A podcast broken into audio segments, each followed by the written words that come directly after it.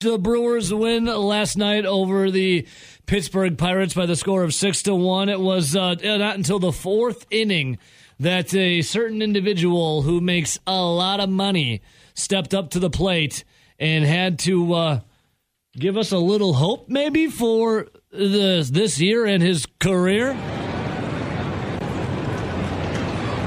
Fly ball deep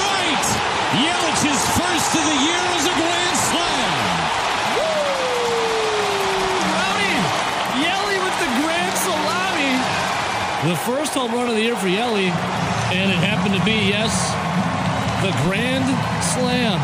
Is Yelich back, Rowdy? Can we do it off of one hit, one home run, one grand slam?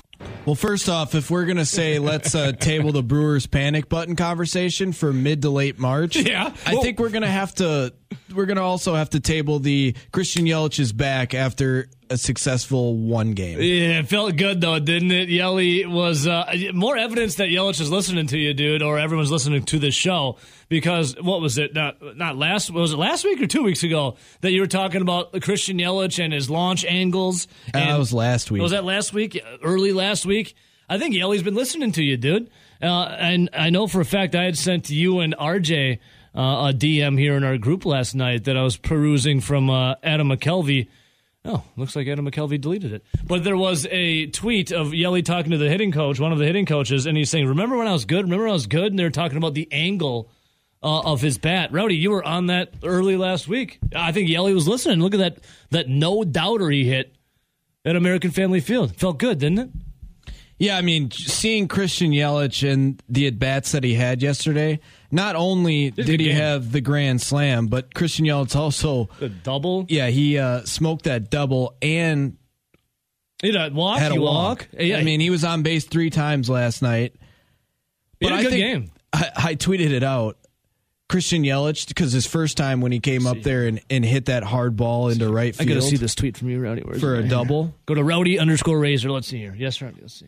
It was, I think that was the first time Christian Yelich had hit a hard ball to right field all season. Yeah, because the only hard ball I recall him hitting was uh, at Wrigley to left field, if I remember correctly. Yeah, all, everything he's hit that's been hard this year has been to center or left, and everything to the right side of the infield or right side of the diamond has been little toppers in the infield. I don't remember any hard hit ball until that double to right field. Then he follows it up with the grand slam, which was hit even harder. that It's a monster. that Christian Yelich swing with the weight transfer, with the for what it seemed like the launch angle from how the ball jumped off of his bat, where the ball landed in the stands, that looked like the most 2018-19 Christian Yelich we've probably seen since 2019. Yeah, that was what a changeup left in the middle of the plate, and Yelich just spanked it. My God, that was a no doubter. Just the sound, just the sound alone, you're like, oh my God, that thing has been destroyed. Just, just listen. We don't have to listen to the the call. Just listen to the sound of the bat hitting the ball. Fly ball deep Oh, right. God. Rowdy, it's like an explosion off of the bat from Yelly. That was absolutely incredible. Just uh, one more. It's like it's like a cup of coffee to me. One, one more time. Here you go. Fly ball deep right. Yelich's first of the year is a grand slam. That thing just sounds beautiful, Rowdy. Damn. Yeah, what a game from Yelly, man. That was a hell of a game. Is uh, you know, the Pittsburgh Pirates not the greatest of teams, right? They still uh uh, what was their record again? Coming Pittsburgh in? Was they had five wins. five. Yeah, they had five wins. So, So- same as the Brewers going into the game. Yeah, they were technically half a game ahead of Milwaukee because they were five and four heading into the game. They hadn't played as many games as Milwaukee.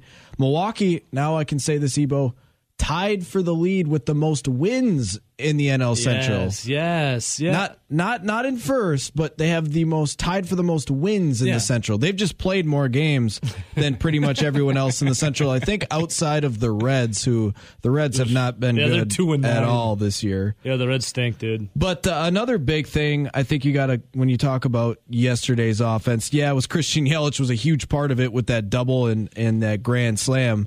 But uh, Willy Adames before Yelich working a walk when he was down in the count, or I guess you would say even in the count at two and two, and then finding a way to get a walk to load the bases up. That was a huge at bat with two outs. Yeah, Willy Adames. I mean, they were talking about it on the broadcast, right? That uh, when the Brewers they're below 500, but when they got Willy Adames, he was the spark plug for the team last year. It's well documented last year. Yeah, Willy Adames, what an addition for the Brewers as well. And Eric Lauer coming up there, giving them six strong innings, just one run, scattering five hits and only one walk this time. That was a big pitching performance. Because you remember when we were talking, we kind of previewed the series yesterday. Yeah. Uh, what was that around nine twenty? mm Mm-hmm.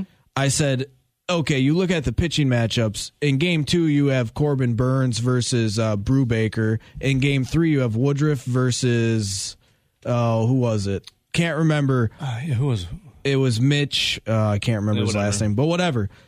Those are two games that on paper they'll be heavily favored in. Yeah. Now, in this game, they were still bigger favorites, but we're talking this game, I think they were like minus 180 favorites. Uh-huh. In the Burnes and the Woodruff, they're going to be like minus 230 favorites. they're going to be overwhelming favorites in these upcoming games.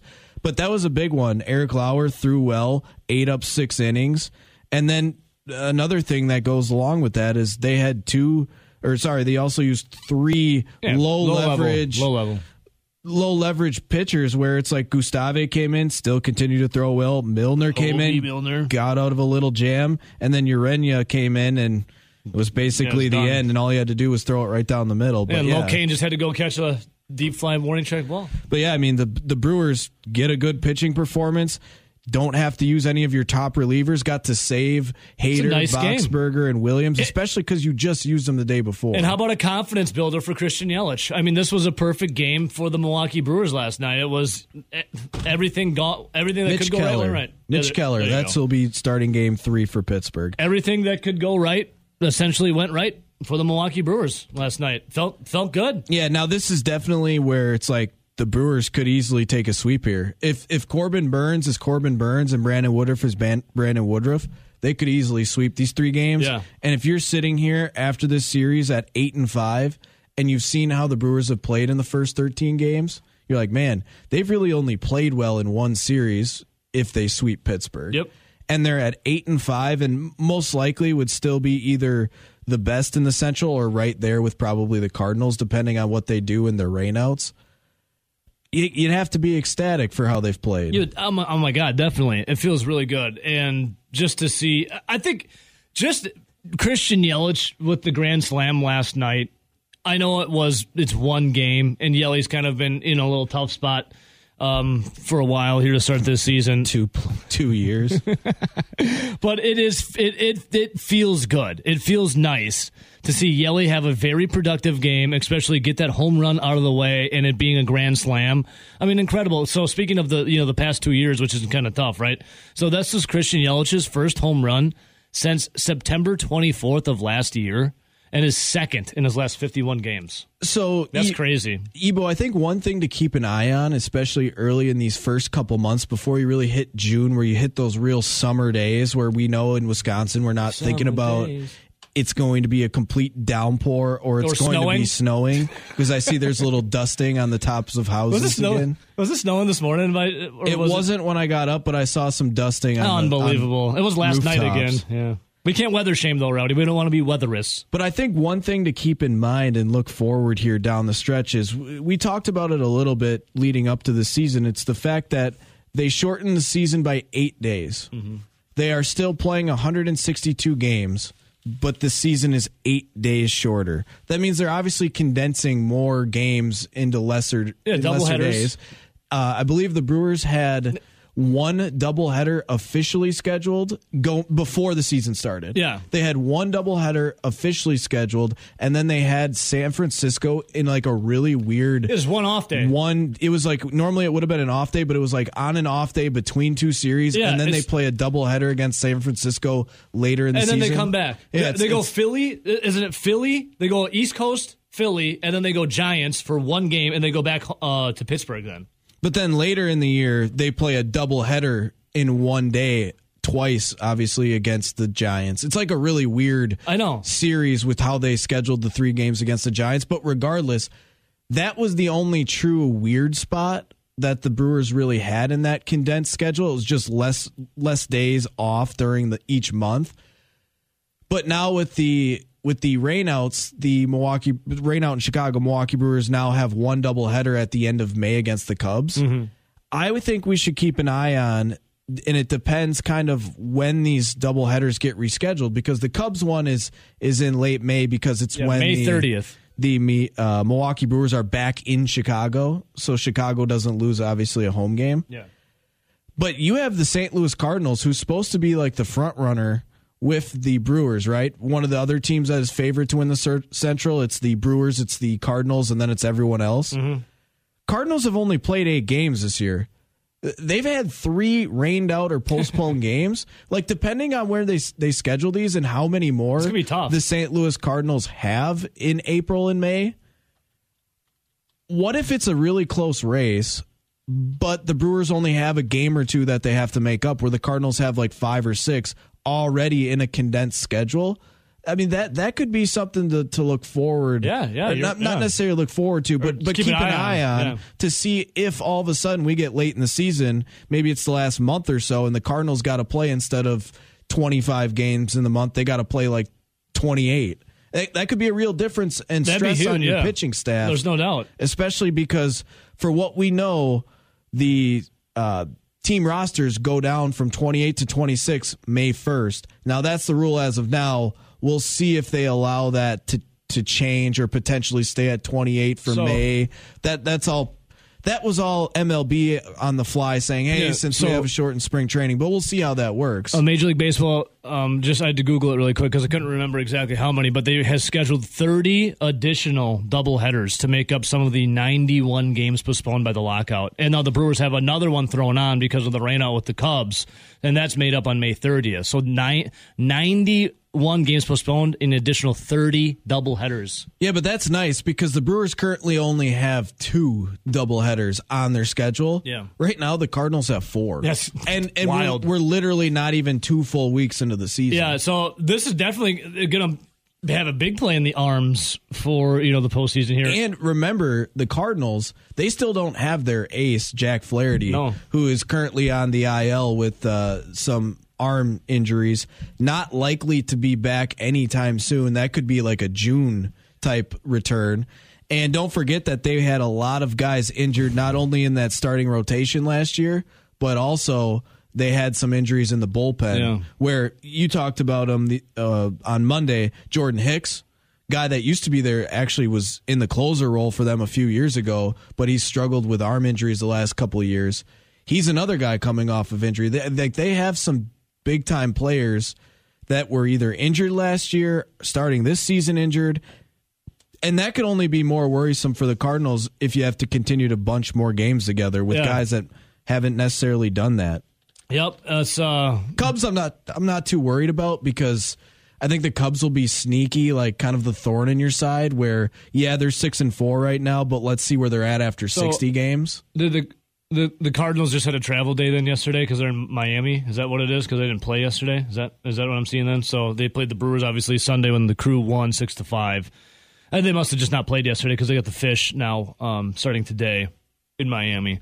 But yeah, looking at it, I mean, Cardinals are the biggest threat to the Milwaukee Brewers for the NL Central. Besides the Brewers' biggest threat being themselves, and then man, the Reds they just are terrible. No, the Reds. The Reds finally. Remember when They're- you they're just terrible. you were giving me, you guys were giving me crap about when. uh Ooh, that was He probably had traded away a bunch of guys. He was trading pieces to win additional two games. yeah, in 2019, but they were clearly building up to be better. Was that 2019 or? And it didn't really 18? work out for him, did it? No, they were building up to be better, but what they didn't do was officially go all in. Like they made some of those moves where it's like, okay, that's a solid move. Okay, that's a solid move. But where was your big signing? Yeah, it never came to fruition. I mean, They like they like half-assed it, and then Yeah. all of a sudden, and we were saying like, why are you doing this? You guys are stupid. then all of a sudden, two years later, instead of continuing to try with that roster, they're like, ah, we're blowing this up. Yeah. It, it- looking at the time with how the contracts looked, it made sense if you were going to push all your chips in. Now, being that they didn't push all their chips in when they started making these moves, it goes, why did you even do that ever? So when I was saying that they're a bunch of idiots for doing it, I guess they were actually idiots. Yeah, but at the but at, but at the So I, was, time, I was right at the end of the day.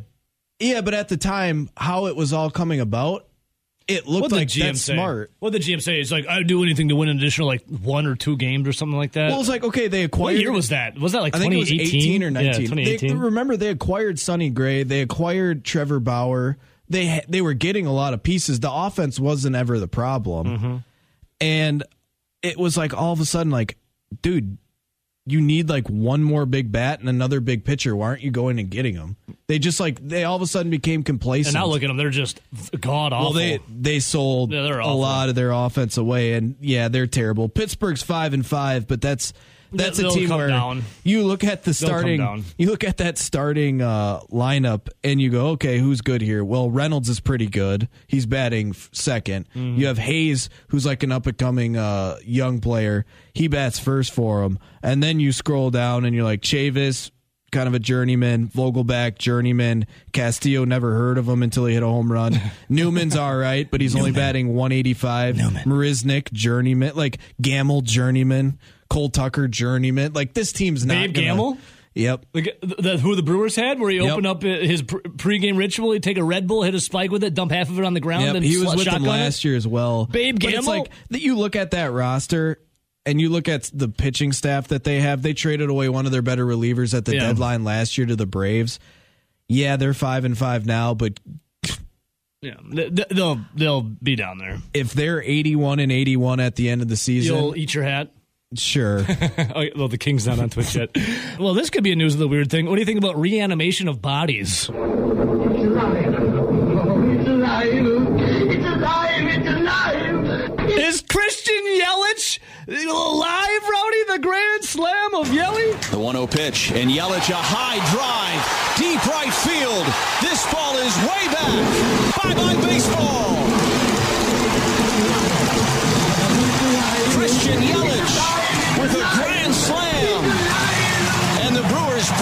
Is it alive, Rowdy? The Christian Yelich and the confidence and the bat is it alive? I said, "Whoa, whoa, whoa! Hold up!" When the Brewers were five and five, we'll re we'll re come back to this topic in mid to late May. Same thing with Christian Yelich. Yes, one game he crushes a double to right field, his hardest hit ball, and then follows that up with a grand slam that was in the upper deck there at uh, American Family Field. All signs looking good, especially when has the double, the grand slam, and gets on base with a walk. He looked like he was back in 2018, 2019 version of Christian Yelich. But I think I just thought of a Twitter poll. and it Yes. stems from last night. Will Mars attack? Oh, no, not that. Sorry. One, obviously, we saw Christian Yelich coming back and, and looking like his former MVP form for one game. He turned the clocks back. Mm-hmm. But we also saw Eric Lauer throw six innings, only give up that one solo shot, which barely got over the fence, and he looked really good. And I, and just kind of when you were playing that, I thought of this. If you had to have one or the other, would you rather have Christian Yelich back at an MVP version, or would you rather have the pitching staff back or better than what it was last year? So, which would you rather have? Yelich at MVP form?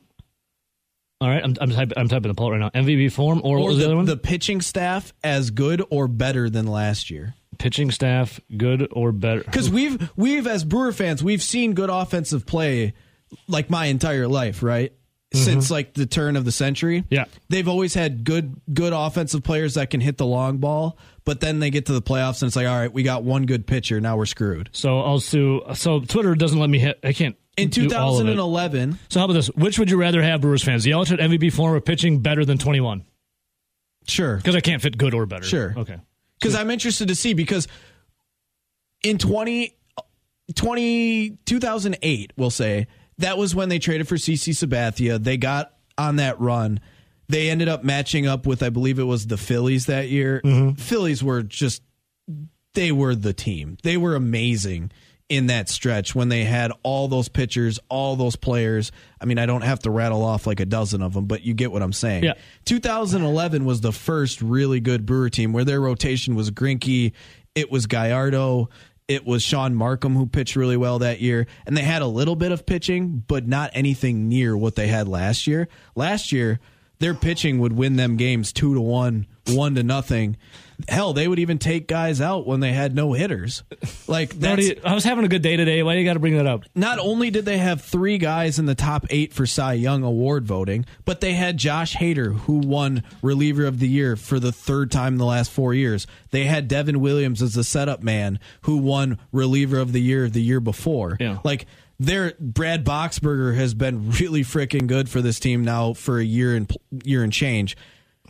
Do you would you rather see Christian Yelich at an MVP form carrying the team like he did from May to September in 2018 or pretty much April to September in 2019? Cuz I think that's like an interesting question because the pitching by far got them cruising to a central title and into the playoffs. And look how bad the and anemic the offense was for so long. The pitching staff is like they win like two to one games. And they still relatively pitched well in that series against the Braves. They just couldn't score runs. It was literally two Rowdy Tellez swings. Yeah. But then in the past, like I said, we've seen pretty good offenses with the fielders, the Corey Harts, the Ryan Brauns, like Aramis Ramirez, like some of those players. But the pitching wasn't good, and once they got to the to the playoffs, they get bounced because they can't Yeah. they can't hold teams down. I'm because I think it's it's obviously got to be a combination. I, I've said this for over a year now. For them to be a true World Series contender, they need to have pitching, which it appears they have now, and they've had for over a year. Yep. And they need Christian Yelich, their highest played player, player, the guy that bats third in the order, to be MVP type caliber level if they're going to be a true World Series contender and World Series champ. Now, but would you, if you had to have one or the other, what would it be? Do you want Christian Yelich to try and carry you, or do you want an entire Well, pitching staff to try and carry you? the? Twitter poll is up. Which would you rather have, Brewers fans? Yelly at MVP form or pitching good or better? I just went with better because I can't fit fit it all in there because of the Twitter parameters. Pitching better than 2021. Uh, right now, 67% very early returns going with the pitching. Uh, and our guy, yo, what's up, Chris? C to the G says pitching and Yelly at borderline all star.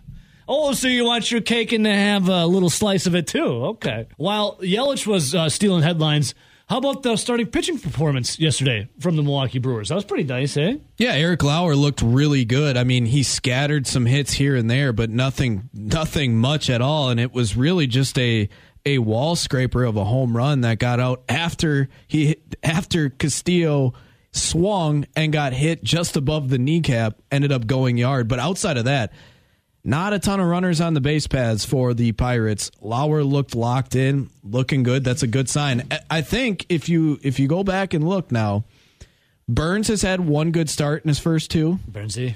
Wo- Woodruff has had one good start in his first two. Um, you could go with Houser has had. You could argue that the one was okay, but for sure one good start. Yeah. Lauer is now one good start in his first two. The only guy that is 0 for 2 in their first two starts is Freddie Peralta. Yeah, he's yeah. And and if you look at the pitching side of things, Josh Hader continues to be Josh Hader. Uh, Brad Boxberger looked like the Brad Boxberger so far this year of last year. Devin Williams is struggling, but I think you got to give a big shout out to those lower lower stress, lower level uh, relievers like the Trevor Gotts of the world have looked good. That's the slider. Yandel Gustaves have, have looked good. Hoby Milner has Yeah. looked pretty good. like all of them, if they do walk guys, have gotten out of pretty much all the trouble they've gotten themselves in, and or have just looked good. So with Yelly with the grand slam last night, and you know the starting pitching outside of hmm, you know Freddie Peralta looking a lot better than the first you know when the season started. Uh, we have the Twitter poll: Which would you rather have, Brewers fans? And I'm glad now that Twitter uh, has so a limit on characters you can use. So we're going to say pitching good slash better, so good or better than 2021. But since you can only have so much text in your options, I went with pitching better than 21. I'm glad we did that because I can't believe this. So the poll is which would you rather have, Brewers fans? Yelich at MVP form or pitching better than 2021? Right now, uh, 230 plus votes in. 76% of the vote going with Yelich at MVP form over the pitching better, better than 2021. I'm actually Wow. surprised So that. Christian Yelich is running away with this one. I voted for one. pitching. I voted for pitching as well, just because you saw how easily they cruised through the Central last year. They got to coast the entire last three to three and a half weeks, Mm-hmm. and the pitching looked pretty good in the postseason. It was one guys were per- pulled early, even in that postseason series. And it was literally two Rowdy Tellez swings that scored all the runs in that three games. Oh my God! I have breaking news, Rowdy. It's it's not. Oh wow! All right. So Rowdy, you voted. I voted for pitching. You voted for pitching. Yeah. What, just get Yelich at what? Borderline All Star. if he's borderline all star like he was with the fish in 16 and 17 where he had between 15 and 20 home runs but he was batting about 285 and and 60 to 80 RBIs that'll be good enough with this pitching staff NFL stuff. I wanted to get into this, and it's something that's front page. A lot of entities here, and we we had talked about it a while ago uh, because the news came out. What was it? Uh, was it Brian Flores when he was coach of the Miami Dolphins? correct He was told to tank and he would get paid and to get paid well, hundreds of thousands of dollars to each tank game. per game And he said, "Hell no! It's basically not in my DNA to lose. I am out there to try and win." Brian Flores, by the way, welcome to the winner circle of Over the Line. Uh, Brian Flores said, "No, I will not tank." And then this whole story came out. Um, you know, with the Dolphins involving what was it, the, the backdoor deal of Tom Brady to get in there. There was a meeting on a yacht where Brady showed up and Brian Flores st- uh, stormed out because the owner wanted him to have Brady. Then Brady was going to be the starting quarterback, but also be like uh, uh, an owner, an ownership See, group. my question with that was: remember the the infighting between owner, GM, and Brian Flores? Yeah. was the fact that Brian Flores did not want Tua. Yeah. The GM wanted Tua. The owner wanted, Tua, Tua. and he did not like the fact that he had Tua as his quarterback. Wouldn't you think he'd be like? Welcoming Tom Brady with open arms, even if it was a little shady on a boat. It's Tom Brady. Maybe it's- they didn't have a good relationship in New England. Maybe he thought of the love boat. well, that of the was what I was going to say. It's like they were in New England together, so they Yeah. would have some bit of rapport. It's obviously not Tua if you were so against having Tua as your quarterback. And oh yeah, Tom Brady happens to be like the greatest of all time, Yeah. the most winningest Super Bowl. I would ask if I could pick up the bill on the yacht if uh, no one else is going to pick I it just up. find alone. that I, I, I Like, Tom, do you want me to get that for you? Like if I was in a room with with uh, Flores, I'd be like, okay, if you didn't want Tua and you didn't want Brady, who the hell do you want to be a quarterback? And you don't want to be paid to tank because you just want to win. It's in your DNA. And you say no to the habitual winner that is Tom Brady.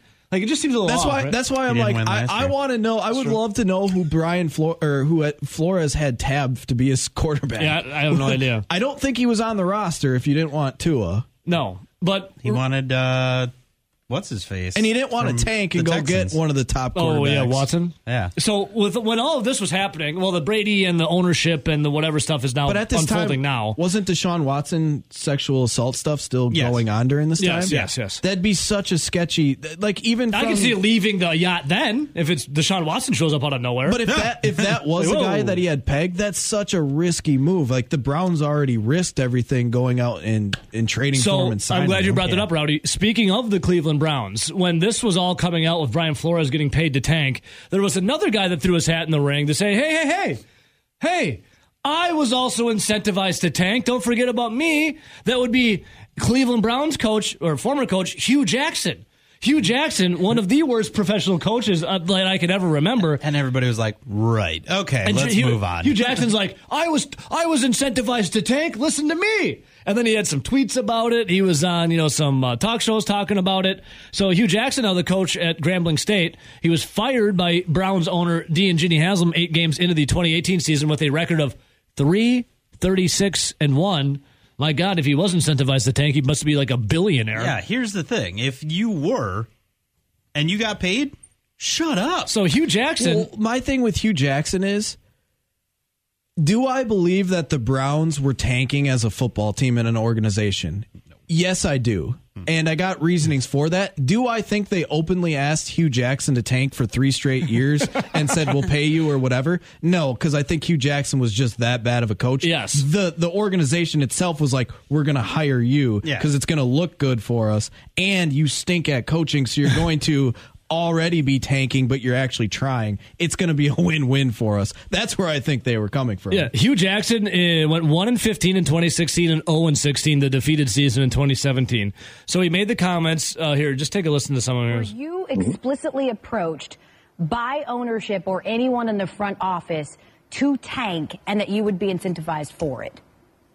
Uh, this is what I would say. Um, what I was approached by is understanding what that four year plan was. And I think if we understood the mechanics of it and how it was laid out, I never knew that that plan would lead to those things because I didn't understand it, being very honest. Uh, and then once I had, was in it and understood everything that was on that plan and how it affected myself and how others were being paid from it, then it made sense to me that this is a team that can't win, that the first two years, that's why I didn't talk about winning, is not to win so that you can capitalize that way, not so much for me, but for draft picks, for uh, creating salary cap space so that they can do what they needed to do on the other end. All right, so he goes on to say basically that uh, he was See, incentivized in I this. believe him on the four year plan. I think if you look at what the Browns did, like I said, they hired him knowing that he wasn't going to be good. They wouldn't. Pre- Yeah, I mean, he went te- 36 of 40 yeah, losses. and he only coached.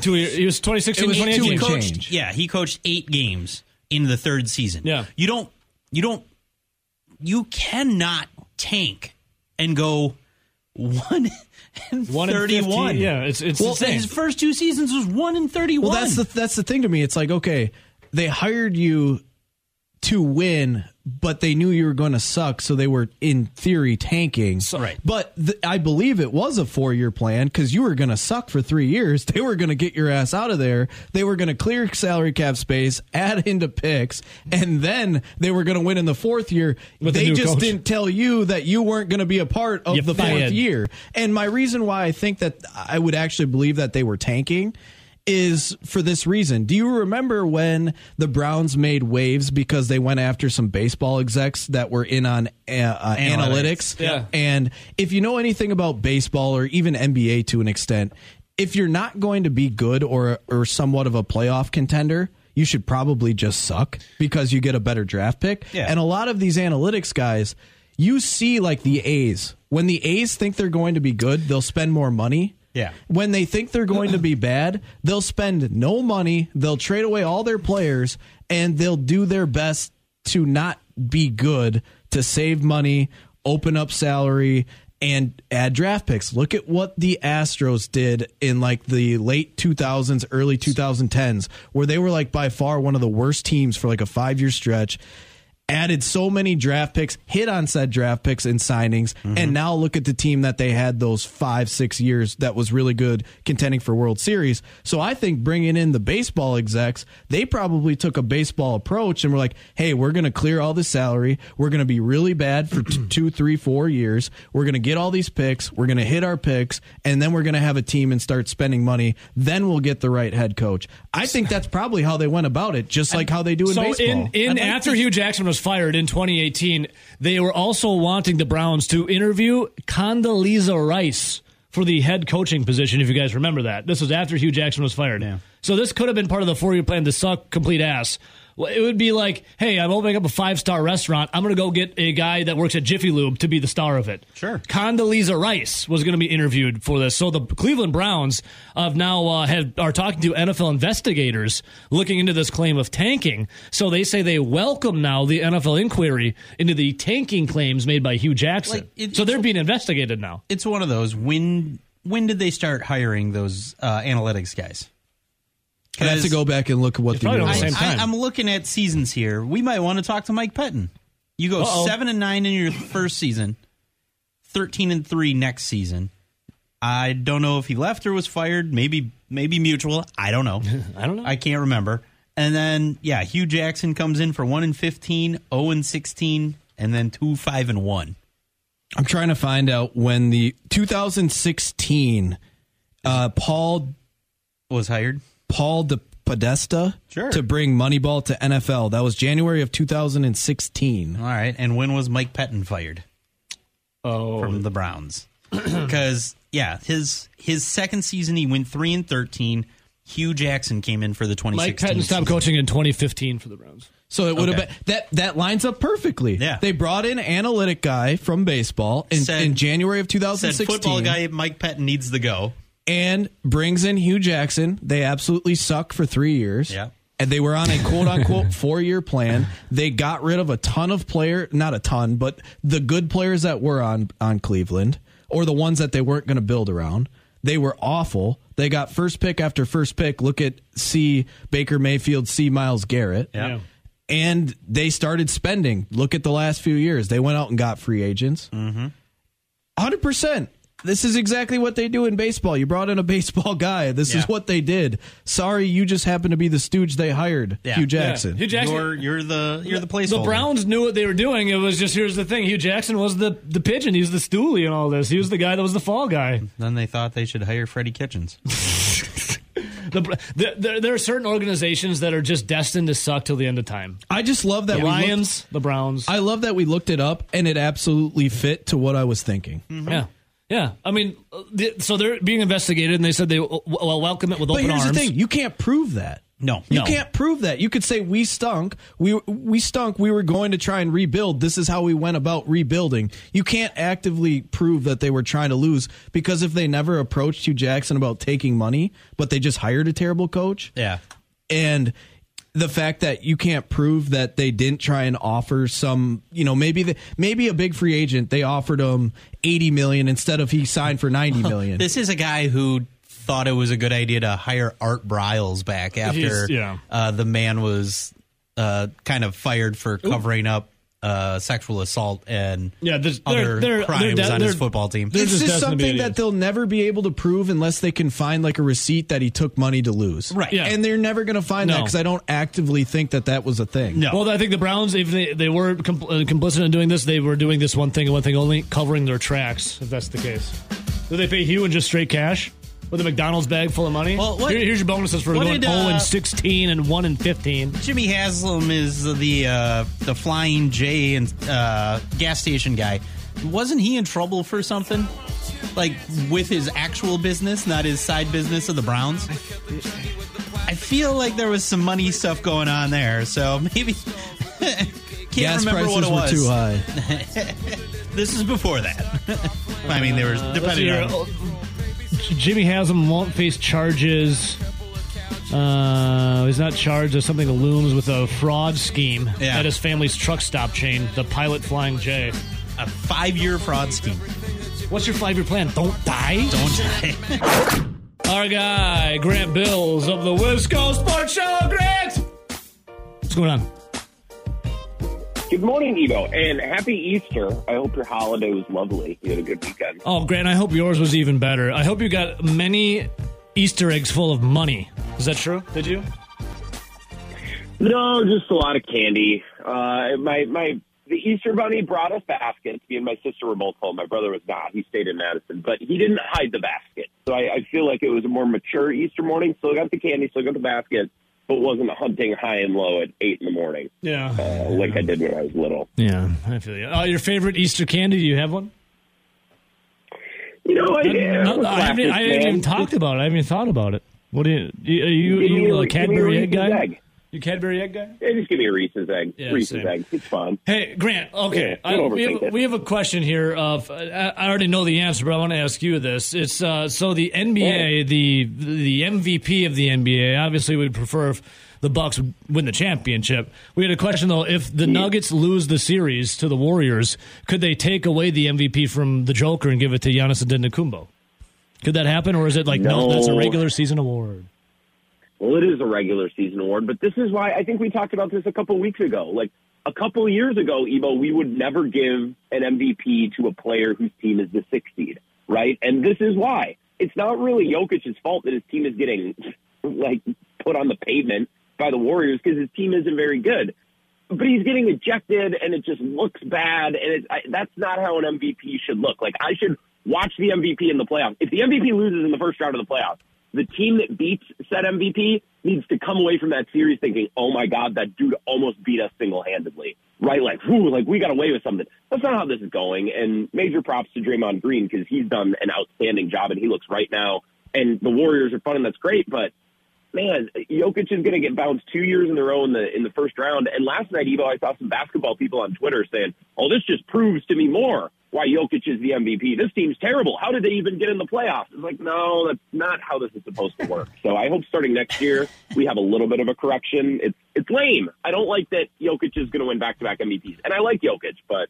I, don't know. A, a six seed guy should not win back to back MVPs. Two things here. One, I get the Yes. shouldn't be winning back to back MVPs, especially with the mm-hmm. performances.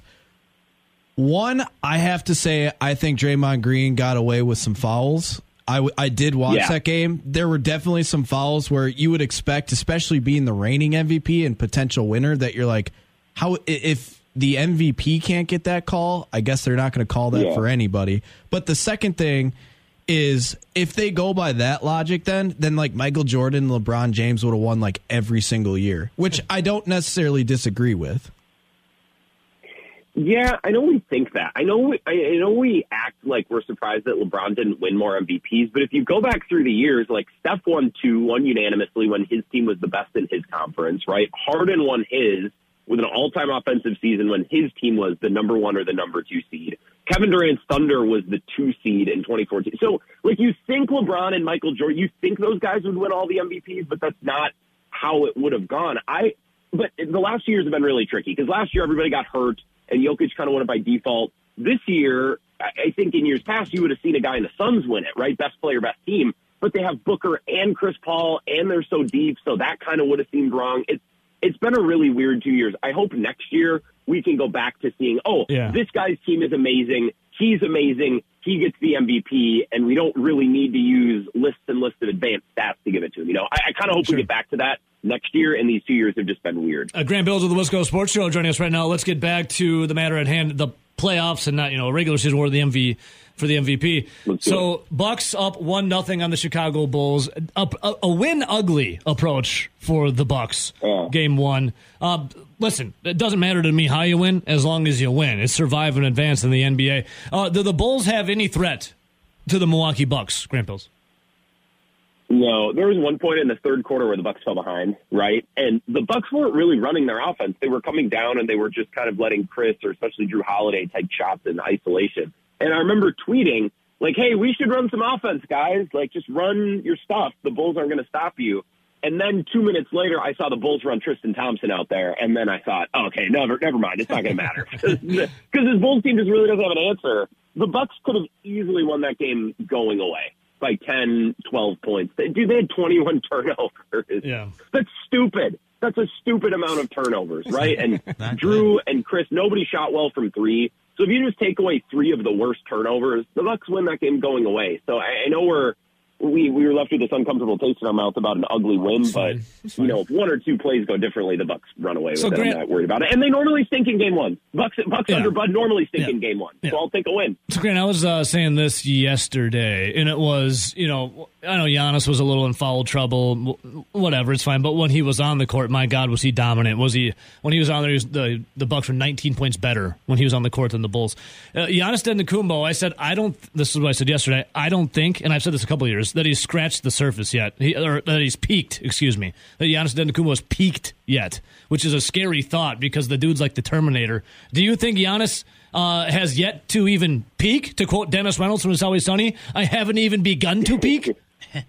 I was thinking about Always Sunny last night while watching the Brewer game. I I love Giannis because he's he's a rare type of player that gets a little bit better every single year. Yeah. You know what I mean? Like th- those are the players that are truly special because they find little ways and little little things to tweak their game. They're never satisfied, right? Some players in you know year six or seven they hit their prime and then they're like, all right, that's it. Giannis, I think, is going to continue to get a little bit better at everything every year. I mean, you see him, his mid range jumper has gotten really, really good. He'll take this jumper from the block extended while he's fading towards the baseline, and it's unblockable because he's so long, nobody can get over to block it. And that shot's become really good. You can tell how hard he works at free throws, right? He had a bad first half against Chicago shooting free throws, and you saw him shooting free throws coming out of halftime while the performer was climbing chairs at half court. Like you can just you can see it with him how the littlest things stick with him and bother him and how he needs to get better at them. Yeah, he, he's a special guy who's just wired that way. No, I I don't think he's he's peaked. Now, you're not going to see him get way better at these things. You're just going to see him little by little improve Yeah. for, I think, the rest of his career just because that's how he's wired. All right, Grant. So something that we would like to see peak before I let you go, that would be the play of Christian Yelich. How good did that feel to see that Yeah. grand slam get out of the way for Yelich? His first home run of the season, his first home run in a while. How did it feel to have that grand salami against the Pirates? Ah, Dude, it was awesome. I, I think Rock and I think it was Levering on the TV call. And I wasn't listening on the radio. I just got back from a run. I'd thrown it on the Hey, you TV. yeah, I thought they fine. did a really, yeah, I, I thought they did a really good job kind of expressing, hey, everyone in that dugout feels great for him, right? Yelich has got kind of a weight off of his shoulders, but I think everyone else in the dugout sighing relief too because everyone counts on Yelich to produce. I'm not even obsessed with his contract and he needs to play good to make up for that contract. I, I just want the Brewers to win. I want them to have a deep playoff run, and they can't really do that unless Yelich, in my opinion, is playing like an MVP.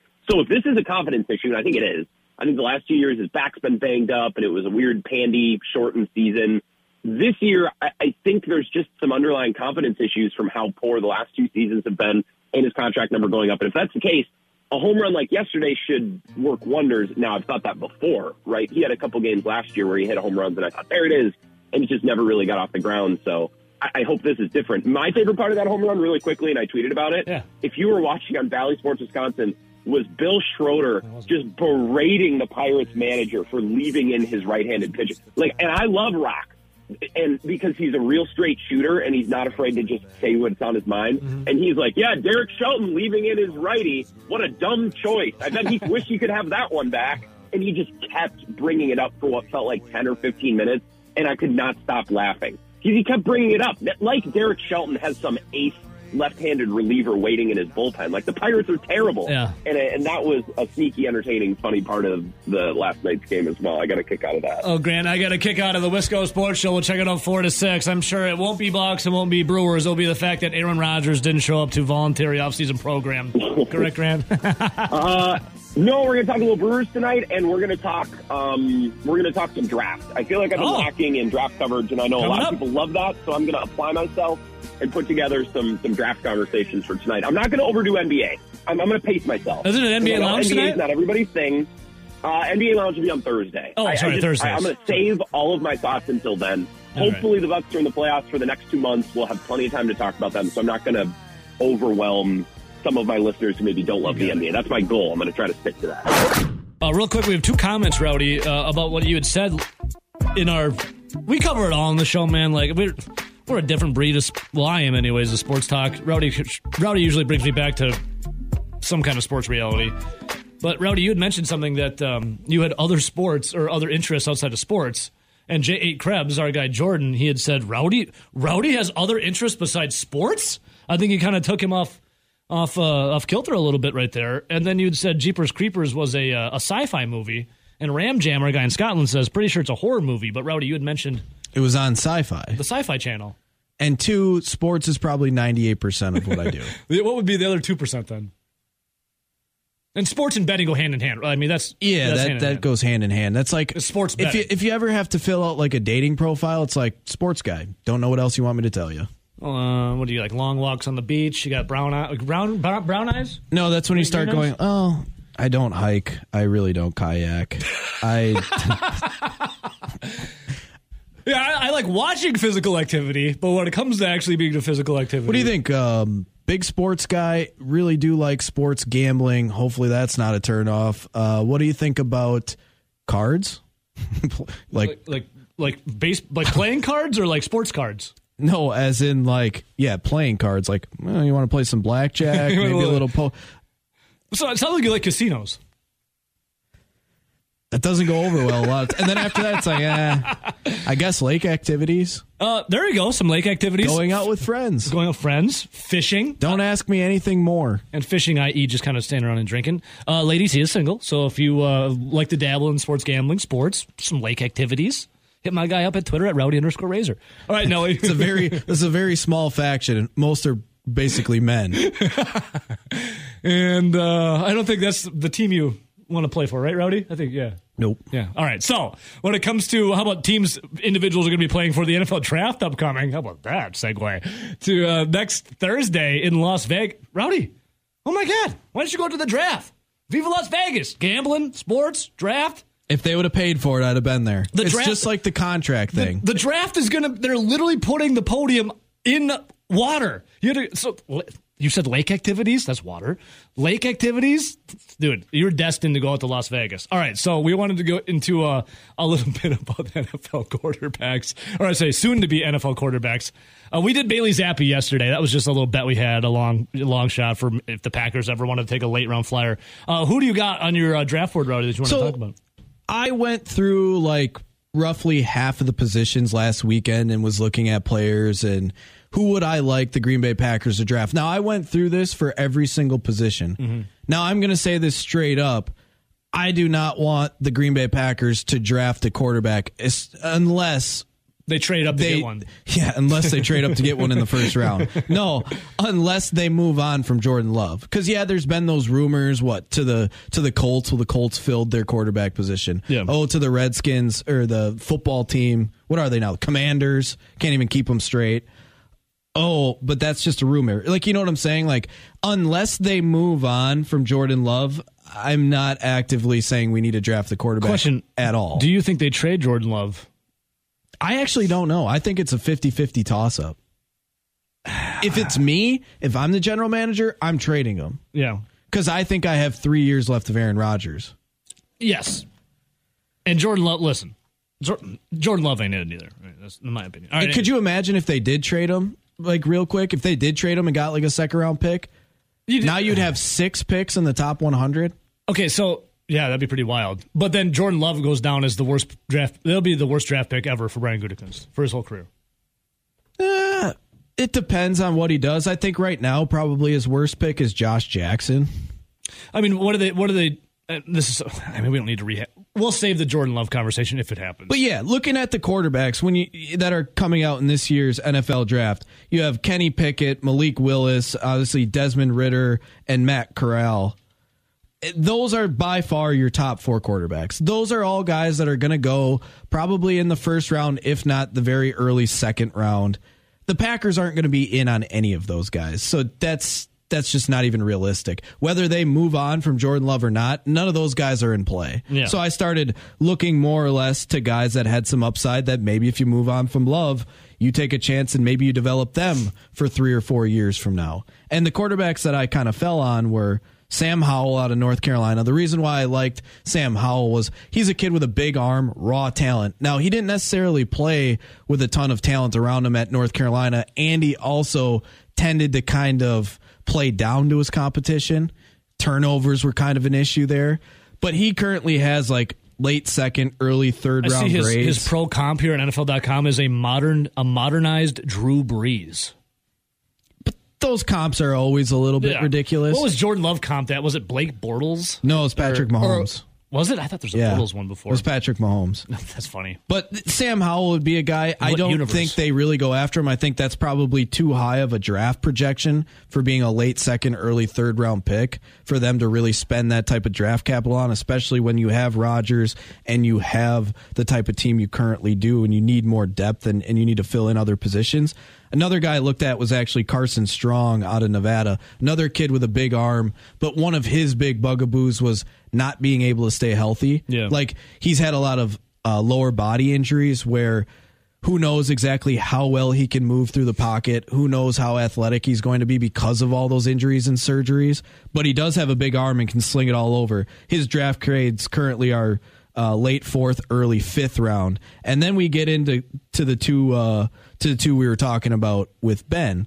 It's Bailey Zappe, who, like I said, good deep ball, Good name, but he, too. But he's he's making a huge step up. It, Yeah. It's going from Houston Baptist to Western K- Kentucky to the NFL. He's definitely going to be a project that you're going to have to have sit on the bench for two, three years minimum. Yeah. And is he athletic enough? Currently, his draft grade is in the fifth round. And then the other one that I actually wouldn't mind just for having like a backup quarterback, a low floor, it was Jack Coan. Jack Coan currently projected in the fifth or sixth round. And again, that's just going to be a guy that comes in. He's going to he's going to be accurate. He's going to make the throws that you ask him to make. He's more of a, a West Coast offense, like you saw him with the Badgers. He's not going to throw the ball 60 yards downfield, but he did show that he could throw the ball better at Notre Dame than what he did at Wisconsin. Those would be my four. Howell, Strong, Zappe, and Coan, and that's And anywhere Jackie from boy. like third round to sixth round. I don't think the Packers are going to spend really, even if they move on from Love. There's no reason for them to spend the If they- type of draft okay, capital to go get a good one. Any quarterback, does that mean The Bye-bye only Love? way I think they, they will ever draft a quarterback is if they truly did move on from Love and they thought a guy they could Yeah. turn it into a project into something. It was actually there. Man, what a what But, a, like- what a strange career in the NFL for Jordan Love? you like think about it, it's like Love will be at the end of his rope on his contract, and Aaron Rodgers is still, in theory, if he's there for three years, is still going to be there. He's you're not going to re-sign a backup quarterback. He's going to want to go elsewhere. Yeah.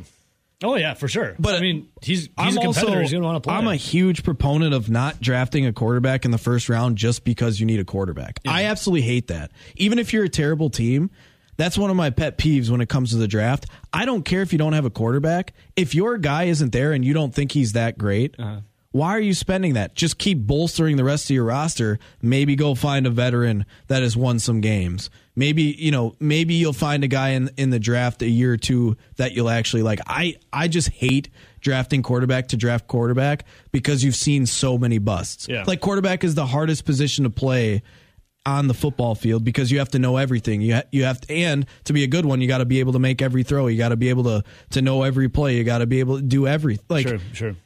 it's a position where I need to know that that guy is going to be solid before I really because you've had guys over the in the past like you've had the Andrew Lucks, you had the Trevor Lawrences that were the can't miss, right? Yep. And those guys always go super high.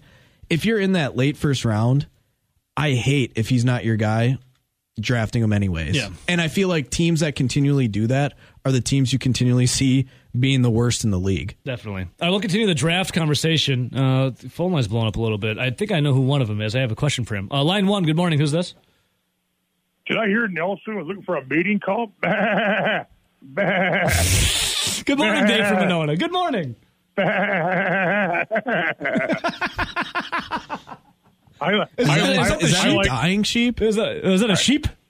I like long walks in the woods looking for people like Nelson.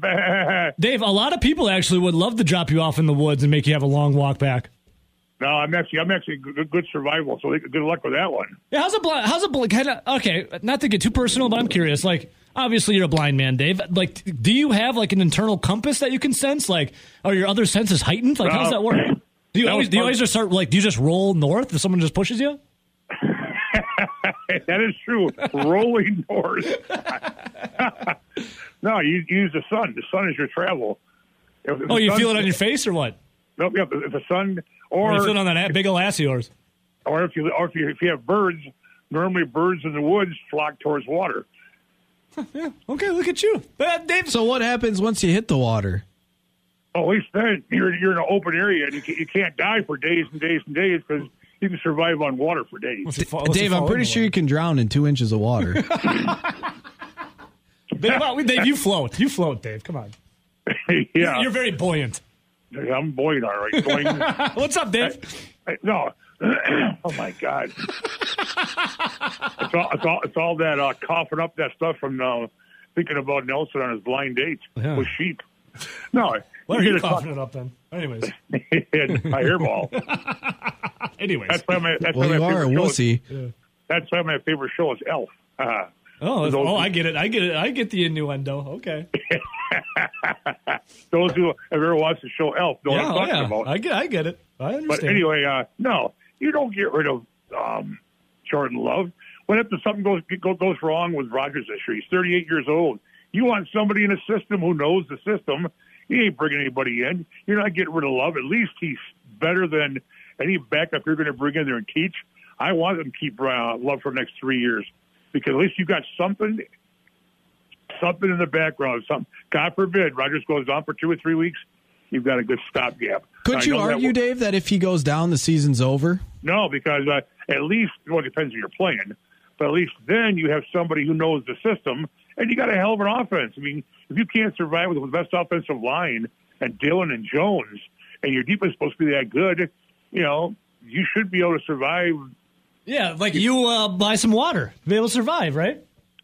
Or you know, in a Stoughton term, sheep sperm. I hear, I heard, I heard the two for one special down at Kwik Trip today, Nelson. Dave. Yeah, well, that's uh, kind of out of my my pocketbooks here these days with Got, inflation. yeah, inflation's got a bad Dave. And now he knows why he can't find a date because on a Saturday night he's looking at the draft. Actually, that was Saturday morning. Yeah, come on, Dave.